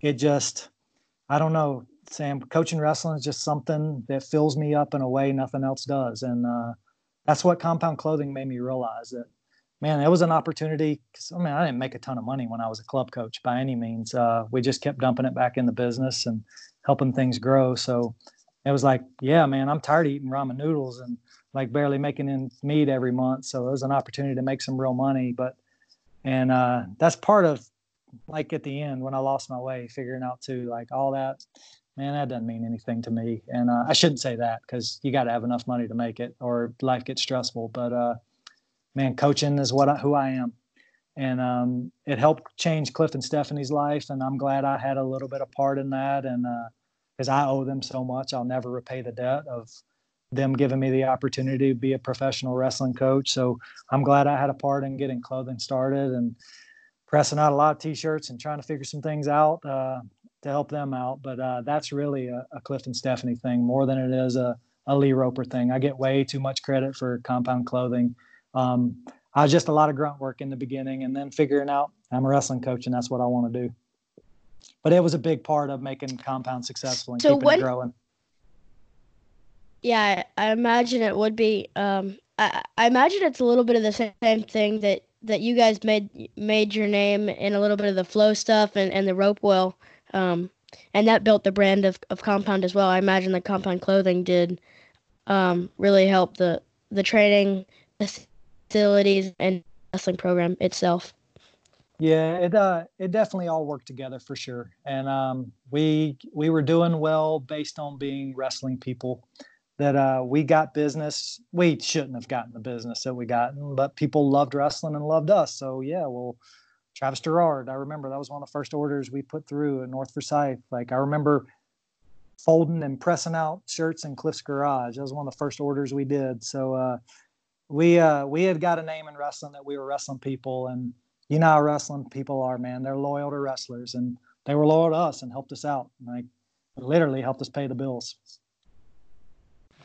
That's that's so cool, and it it just has got to go full circle. So like your wrestling prowess and your wrestling name built another name for your clothing brand and that built a name for your ropewell media personalities and and so on and so forth and it just goes full circle like that to to help each different um, asset, each different asset of, of compound. Um, so did you guys um, did you personally have a relationship with Coach Schwab um, as a compound coach um, prior to when you moved up there to UNI? Um, yeah, that's actually how I met Doug. So, long story short, we were bringing Metcalf in to do an intensive camp, and he'd made the world team, so he didn't have time to do it. Calling around trying to find guys, Doug ended up being the guy. Came down, and it was just another one of those uh, God put him in my life moments. So we just clicked, and Doug ended up being a guy for me that really helped my confidence as a coach and believing in myself. He was pretty instrumental in that. Um, and just man, he's a. If you ever get around Doug, he's an incredible human. Um, very similar to Cliff and Stephanie. He and his wife are just got the big. They have the biggest hearts outside of my wife of anybody I know, and uh, just really cared about me a lot. And met Doug through coming down and doing a bunch of camps for us. Just started making him a regular, bringing him down all the time because, man, again, it goes both ways. I was getting better being around him and developed a relationship with that. Him coming down and putting our guys through some really tough intensive camps and putting me through some crazy hard workouts, making me grow in that aspect. And that's just what that guy is, man. He makes you grow. I've had a hard time explaining Doug. He's a hard guy. He's so many facets of his personality, but probably the thing he's best at is making people grow. And um, that's why I'm here, man. That's why I'm coaching at Northern Iowa. So you say that. Um, how, when did the conversation of moving to, to UNI and, I and being a coach there come because uh, honestly, going from club coach to college coach is a very rare thing to happen. Yeah, um, that's one of the things I'm proud of, Sam. Um, to be honest, and again, I gotta be careful because my ego is always a problem. But it is one of the things I'm most proud of in life that I've made it coaching based on my coaching results that I can develop guys and I can create culture. And um, that's why Doug was interested in giving me a job because he saw the culture we had and he saw the skills our guys had and knew I could do it at that level. But it came really with, uh, again, God working in my life. So we'd had an incredible year, the best year uh, at Compound. Um, I mean, just an incredible amount of success. Everything we went to, we did really well at. And I was just restless. Like, I was just restless. I was almost bored that, like, what's next? What's the next step? Where's my growth going to be? So, I was going to move. I was going to go start a new compound at another place. Um, some things going on in my life that it just, man, it was just the right time to do it. It was, and that's what I called Doug about. I was like, hey, man, I'm thinking about maybe putting a compound in Iowa. Um, where would you put it? Like, what city does it need to be in? Is that is there enough people in Cedar Falls to do it there? Or do I need to go to Des Moines or Iowa City? And I'd had those conversations with people from a few other states because that was my plan. Let's go try and do this where there's more competition. Um, I felt like I had, I had Georgia. I don't want to say beat. That sounds bad, but I had it figured out there, and um, I needed right. something tougher to help me grow. Um, so that was the plan, and I don't know. A few hours went by, and then Doug sent me a message and like, "Hey, I'm interested in getting you involved with what I'm doing." And um, man, Sam, I'm a planner. Um, probably too much sometimes and uh, really intentional about my life. But that was one of my split second decisions I've made. And uh, again, it goes back to something bigger than me working in my coaching career. Um, that I was going to Iowa to coach with whatever. I didn't know what my job was going to be. Um, just didn't care really. I was just going to be part of what Doug was building because um, I was supposed to. Like God was moving me in that direction. And it was just uh, very confident. Everybody thought I'd lost my mind, the people in my life. I mean, we were rolling and like compound wrestling. And it, like I was a big part of it. Like I had built that thing up from scratch and had a lot of help along the way. Thomas Kimbrell, Jeff Bedard, Cliff, man, Chris McClafferty. I had a lot of help.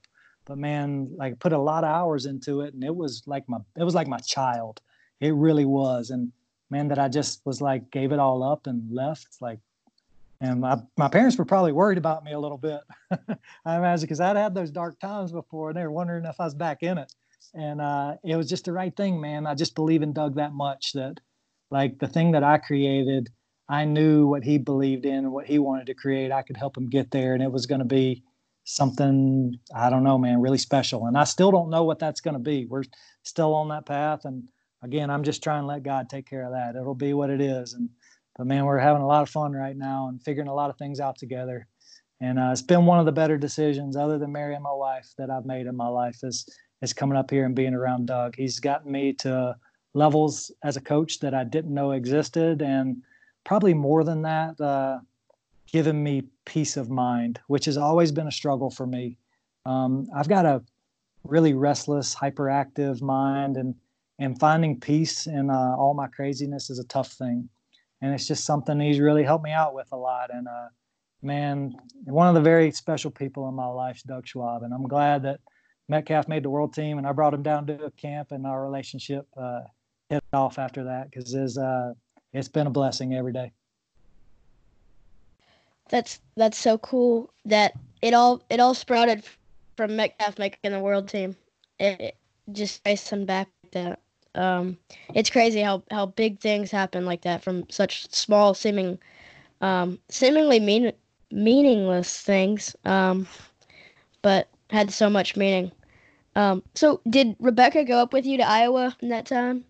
Um, at first she was not going to. So we were dating at the time and we were pretty serious. Um, there's some things that had happened along the way that knew that I'd uh, I'd loved her, and I had bad relationships in the past, and I had kind of I was out on relationships, man. I was just I didn't think I was going to be a part of my life, and um, I had really gotten in tune with with my faith and the direction God wanted me to go in. Like really gotten back connected to that, and I just thought relationships were something that wasn't going to be for me. Like wrestling coaching was my calling, and that's just what my life was going to be about. And when that ended, okay, I'll figure out the next phase of my life.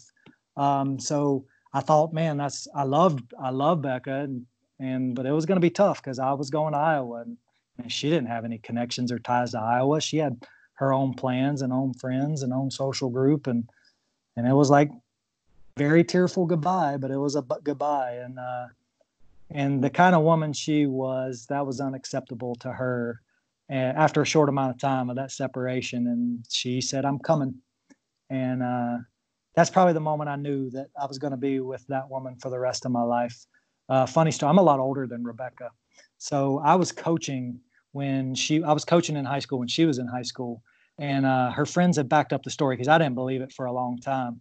That she was sitting up at the stands at the state tournament, and it was either my first or second year coaching, and she's like, I'm pointed to me on the floor, and she's like, I'm going to marry that man. And man, like that, like that's for me, like that's when I know something bigger like that's crazy, man. Like the fact that she didn't know me from anybody and pointed me out of a crowd of I don't know, 10,000 people. And it's like, I'm going to marry that guy and it happened. That's how I know something bigger than me is working in mine and her lives. Like, man, we're supposed to be together. And, and she's a big reason why I'm so, I don't know, healthy now. Um, my obsession can turn into a disease a whole lot. And she's just, and she's just brought a lot of peace in my life. And I've talked about it one other time, but I had a fear at the end of my life that, man, I was going to be alone because I knew I had dedicated myself to the sport, that I was going to do everything in my power to be as good as I possibly could and help as many people along the way as I could. And I thought at the end of my life, I was just going to be by myself. And it was what it was. It was like, goes back to the good to great thing. It was a sacrifice I was going to have to make. Um, but Becca took all that away. And now I've got somebody that's along the journey with me every day. And she's my soulmate, man. It's the only way I can describe it. So she ended up coming up after about a month and and we found a really good spot up here and developed a life in Iowa now. And you were um, living with the Schwabs at the time, right? Yeah, I lived in uh, their basement for about six weeks. Um, and that's just the kind of people they are. They just don't worry about it, man. You'll find a place. Don't sweat it. And this is really Allison. It's just like we got an empty bedroom down in the basement. Just stay there until you figure it out. And just those are the kind of people they are, man. That just sums it up. How many people they've brought through their home and just taking that concern and worry away. There's great people, man. So gracious, such a big heart. Yep, lived in their basement for a while. So I, I imagine there's a um, pretty big, but at the same time not not very big difference. Um, it's just it's it's got to be so confusing when you when you coach at a club and your your job outside of wrestling is making the club have a big name and get people to come to that club. Yep. But coaching at a college is a little bit different. Your job is to, um, and, and it obviously depends on on which coach you are and and what the head coach um, needs you to do. But um, outside of coaching your wrestlers, your job is recruiting, getting um, donors involved, and and stuff like that. And so, outside of wrestling, um, there are some pretty big differences, but in the core of wrestling, it's got to be pretty similar, I imagine. Are, are there any differences inside of wrestling and coaching club athletes and youth in high school versus um, college? Yeah, the, actually, the outside of it's really similar to running a small business too. You put on a lot of different hats, and that's what you do as a small business owner, man. There's a lot of similarities to there. So uh, there's a lot of college coaches out there that uh, they're really entrepreneurs at heart and would do really well if coaching doesn't work out, starting their own thing because that's pretty much what being a college coach is is running a small business. But on the mat, I'll tell you, man, uh, I've had a crazy wrestling journey from coaching. I've coached at all levels, and uh, I think that's really helped make me a well-rounded coach. And I'm telling you, the only difference from coaching seven-year-olds to coaching 25-year-olds is the distractions are different, the hurdles are different.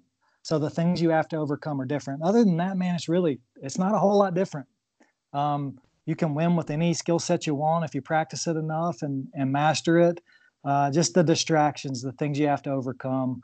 Uh, the mental side of it's different, which the athlete gets a little bit older. But man, young kids want to win, and it's important to them, and they'll work really hard.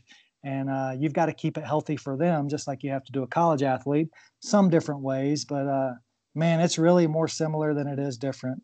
And um, man, I'm just I'm very thankful that I've coached from very beginners all the way up through senior level guys, and it's it's helped make me a well-rounded coach and given me a pretty diverse skill set that I think I can help out a lot of different types of personalities and a lot of different types of wrestlers. But uh, I don't know. I think a common misconception is like college wrestling's different. Like coaching wise, it's it's not much different. It's not just uh, what they're dealing with outside of the room is different, and their support system's different. But uh, other than that, man, it's really similar. Man, guys want to win, and got to give them to work hard and sacrifice to do it, and keep it healthy along the way. How long have you been at UNI so far? Let's see. This is my fourth year, fifth year, one of those two, uh, something like that. I think. Uh, let's see, fourth year. This is my fourth year up there. No, fifth um, year because I got in with so, uh, Maximum's freshman. This is my fifth year. Okay. Um. So when did when did Taylor Lujan come in? I mean, you coached him when he was little at, at Compound, right? Yeah, that's a funny story. So during Taylor's recruiting process, and Northern Iowa was a big part of it, I knew I was going to coach there, but couldn't let anybody know because I didn't want to influence Taylor's decision. Um, Taylor's a big part of my life, and uh, man, I would not be the coach I am without him. Uh, and there's a lot of people along the way that have helped it, but he's way up there at the top of the list with what he's demanded of me from the very beginning. And he's been the hardest worker in the room since, man, the first day he came into practice. And that's why he's the wrestler he is today.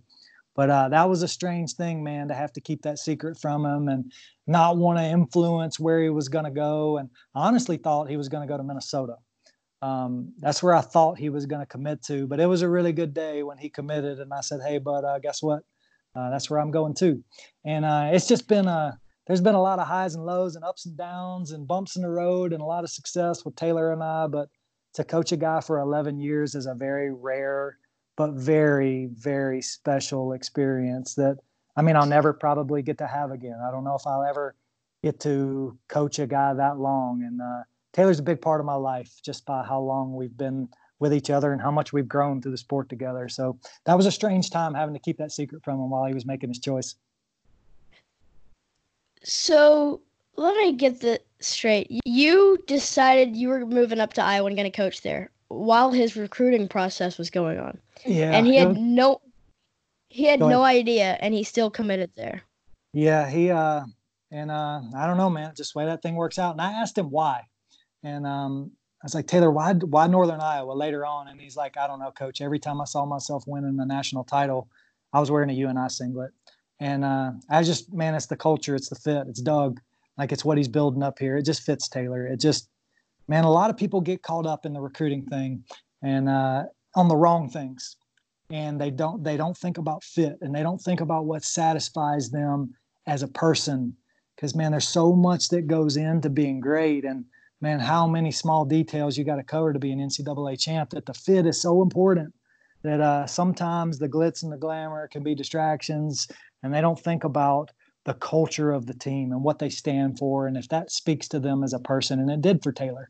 Uh, what doug was building spoke to him on a level that's hard to make tangible and describe but uh, it was just right for him to go and that's basically why he committed. There's just when it came down to it there was no other place for him to go and hopefully he doesn't have a whole lot of regrets we talk a lot and he's never brought any up but uh, man he's doing a great job and man, what a what a incredible young man. If uh, you ever get a chance to be around Taylor Lujan and get to pick his brain and be around him, he's just he's a fine human being. I I count him very high up on my list as as far as people that I admire and respect. He's he's a great individual.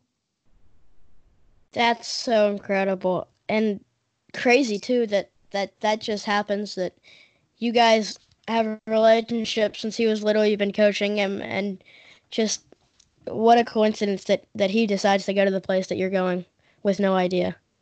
Yeah, it was. Uh, it's been a fun experience. I'll tell you, the, the hardest year was my first year because I really, on purpose, didn't coach him a whole lot. Um, Taylor had to figure some things out on his own, and I just didn't want it to be a continuation of what we had done before. I don't know. Part of growing to college is for young men turning into men, right? And you almost have to turn them loose a little bit, let them figure out things on their own. So man, that was a that was a strange year for both of us. And Taylor probably thought I was mad at him for a long time just because I didn't do a whole lot of development with him that year, and just kind of turned him loose and let him figure things out on his own and figure out the other coaches that he might connect with. Like Randy might be better for him, Doug might be better for him, and Randy does a lot of his development still, man. And they've developed a good relationship and just cutting them loose and letting them figure out some of those things. And then as it comes back around, like Taylor and I fit, man. So we spend a lot of time together and still do a lot of work on the mat, off the mat, and uh, but uh, that was a that was a strange year for both of us. I bet it was hard to uh, to not tell him that that's where you were going, especially when he was thinking. I bet did was he talking to you a lot? Like, hey, coach, I'm I'm really thinking about going to the UNI. What do you think? Or did he ever did he ever do something like that? Yeah, man, we talked about it all the time. I mean, uh, I one of my I never I never told kids where they should go, but like I asked questions and I listened, and I was kind of the sounding board for it. Um, and yeah, it was uh, it was strange with him talking about the different places and knowing Taylor, like he he's he'll get on something and get real high about it. So it was Nebraska for a while, and then it was Minnesota for a while, and then it was Virginia for a while, and then it was UNI for a little bit, and then it went back to Minnesota, and then ended up committing to UNI. So it was definitely a, a strange time. But Sam, I'll be honest, man I didn't care if he didn't go to Northern Iowa. I'm, Taylor's life and his goals are bigger than me being a part of his life, right? Like, of course, I would wanted to keep coaching him, and I think I can continue to develop him and take him to Olympic level if that's what he chooses to do. But that's it; it's his choice, um, and his choices are way more important than what I want for his life. And uh, so, if he'd have gone to Minnesota, I wouldn't have been sad at all, man. I'd have been happy for him and would have really had a tough time trying to figure out how to beat him, but uh, that had been part of my job, and and uh, just it worked out, man. It worked out great. Didn't have to worry about any of that stuff. Well, that's that's good that that never had to happen, but um, that that's just blowing my mind that that's how it worked out. so, in your last last couple years at, at UNI, I mean, um, you got there. I, I, I've kind of noticed your your main job outside of wrestling has been the recruiting. Um, and that's kind of where you're putting a lot of your focus. What uh, is there any difference in um, recruiting that, that, you've had to learn? What are some things um, that you had to focus on since moving from club to college? Oh yeah, man, it's a whole new world. Uh, and I I rely I learned so much from Randy Pugh. Randy's like Randy's the most humble, quiet. He don't want to be in the spotlight at all, but man, that's that guy's a secret weapon at UNI. And I've learned so much from picking his brain on recruiting. And still, man, I'm still an infant when it comes to that, and and uh, that's kind of my big focus right now. I figured I'd coach for about 50 years, so I divided my coaching up into 10 year segments, and uh, and the segment I'm on right now, this 10 years, is about recruiting, and I'm going to try and be the best recruiter and in the country and find the right fit. And it used to be more almost like competition, right? You uh, you go after the best guy and you want to get them. Well, they might not be the right fit. So trying to figure out the guys that'll succeed and have success more, and then trying to find those intangibles that are going to translate to college, and then skill set. When you're good, you're good, man. Any skill set works from single legs to headlocks. If you're good enough at it, it'll work at the college level. So I don't get too caught up in that, other than like maybe styles fit well for one of the guys or personalities fit well for one of the coaches on the team. But man, I'm still learning a whole lot about recruiting and uh, how to how to get a guy to believe in Northern Iowa. Um, probably the biggest thing I've learned this year is I'm not trying to convince guys to come anymore. Um, I think that's a bad policy because uh, I don't know, man. We're influential people, right? You can persuade somebody to do something that might not be right for them. So all I try and do is communicate what we're about as passionately and clearly and as persistently as I can. And the guys that that speaks to will come and you'll get the commitment from them. And then the guys that don't, they won't and they need to go somewhere else. UNI is not a fit for everyone. I believe in it so much, man. And I think if you're a high level wrestler out there that's got big goals and wants to achieve big things, you need to come look at Northern Iowa. Uh, we got some things that are pretty special and different from a lot of other places. Um, but it, like I said, it's different from other places, and it's got to speak to you and what you want out of your life. So that's probably the thing I've learned this year is I'm I'm not trying to convince guys to come. Um, I'm just going to talk about what we're about, what we stand for, and if that speaks to you, you'll get excited about it. You'll want to come, and and it's funny when I started doing that, you started getting more commitments out of guys, and uh, I don't know, just uh, it's not a game, man, and I try not to treat it like that. It's it's not a something to be won or lost. It's just finding the right people to be involved with what you're trying to build, and bigger than that, be involved with your life. Because remember, this goes both ways, man. I'm going to give a lot to them. So is Doug. So is Randy. So is B Rob.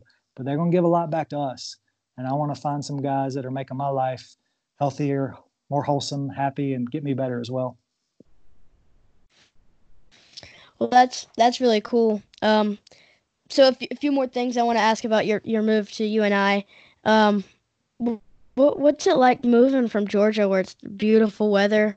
You went to college in North Carolina, and now it's Iowa, where it snows in the winter. What's that?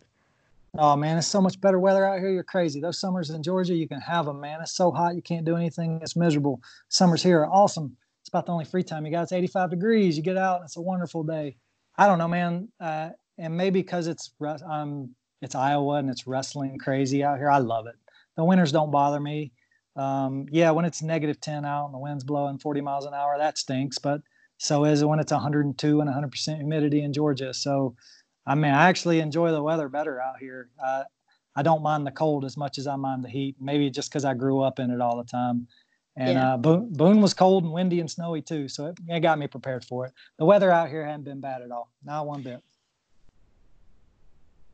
Well, that that makes sense, but I'm a little bit the other way. I, I like the hot weather a little, little bit better than the cold. You can have um, it, man. You can to, have it. To that to that extreme. But um, what what about the um culture in Iowa? So you wrestle West Gym. Um, I mean, I know that that place is just crazy. So many knowledgeable, passionate fans in Iowa that really, really care about the sport of wrestling and and um, dedicate a lot, a lot of their time and life to it, and, and they're just fans. Um, what's that culture switch like? Um, I know it's got to be a lot different from Georgia. Yeah, it is, and and there's some good and bad things about it. But Sam, that's one of the things I love about Iowa, man. And while it'll be hard for me to ever leave, um, life changes and things happen, right? So I I never say never in life because you just don't know what God's going to hold for you. But I think that's what I enjoy about it the most. Everybody's connected to the sport just about their brother wrestled, their dad wrestled, their uncle was an All American. Like there's everybody's connected to the sport and they understand uh, what it's about. And most people have been involved with it. And you know, man, you're a part of it. You're neck deep in it, just like I am. Wrestling it changes you in a certain way, and it's just a great community. And the fact that it is so important out here that the community is just that much stronger. Um, this is really the first place that I've called home since I've been an adult. Um, I've lived a lot of places and I've had houses in places, but this has been home and it's just a great community and and wrestling's my life, man, and wrestling's a big part of Iowa culture and I think that's just why it fits me so much. Well, Definitely, and I, I, I definitely feel that as well. Um, I mean, I I just I feel like it's it's magnetic and and it spreads.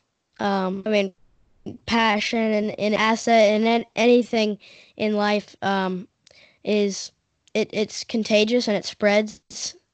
And I just love to be around people who are passionate and um, especially about the same things I am. So a place like Iowa's got is it's got to be just awesome to uh, be around insanely passionate people like that.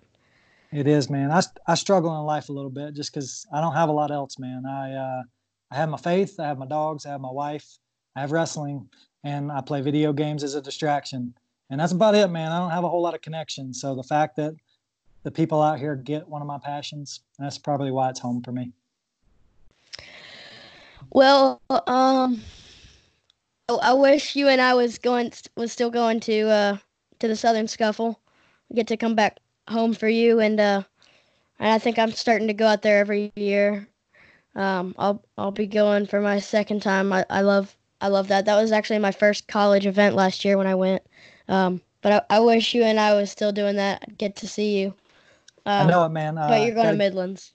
Yeah, got to get around you again uh, for sure, man. Like you're infectious about sport, and I, I hope you get to do some commentating because I really enjoyed it last year. And the scuffle was great. We had a good time there, but just looking for a different competition. Midlands right across the street, Chicago for us. So there's reasons why we go, but looking forward to that too. Scuffle's a great event. I wrestled in the first scuffle, so that's got a it's got a warm place in my heart. Wow, I didn't I didn't know that. That's pretty cool. You you competed for App State in the first ever? Yep, I wrestled in it. Uh, I think three years of college. I started it my sophomore year, and I always wrestled really well at the scuffle for whatever reason. I always had good tournaments there. Well, now, uh, now Compound sponsoring the tournaments. That's pretty cool. Yeah, full circle, man. Story of my life. All right. Well, uh, I I really appreciate the time. This is this has been the the longest interview that I've had, but definitely one of the best, and and I'm I'm really glad I got this one in. Ah, uh, Sam, we'd sit on and talk about wrestling all the time, man. And like I said, I wish recruiting rules were different to where we could just I could call you up on the phone and talk about Cliff Keen invite, man, because uh, I know we'd have fun doing that. But uh, man, keep doing what you're doing, and uh, I know it's been a long podcast. If you want to like split it up into like my wrestling days and my coaching days. That could work, but do whatever you want with it, man. And if you ever need help with anything, reach out, man. I, I got a lot I of sure admiration. Will. Got a lot of admiration for what you're doing. I'll help you any way I can. Well, I I, I appreciate it, and I, I think people will enjoy this one, and I hope as much as I did. Um, I, I love long interviews. That means really uh, that we really got into it, and uh, I mean I had, I had a lot of fun. I, I really appreciate you taking the time to to come talk with me. Anytime, Sam. You're the man. I really enjoyed this, man. I'd uh, been pretty busy and worn down, and I don't know, just going through my whole journey of wrestling just made me realize how blessed I am. I'm gonna have a good day because of this, man. I appreciate what you're doing, and it's uh, definitely made a difference for me today, and it's given me something to scratch my itch on wrestling. So keep HMA going, and uh, any help you need, man, reach out to me. I sure will. I appreciate it. Yeah, man. Take care, buddy. Have a good break. All right, you too. Later, man.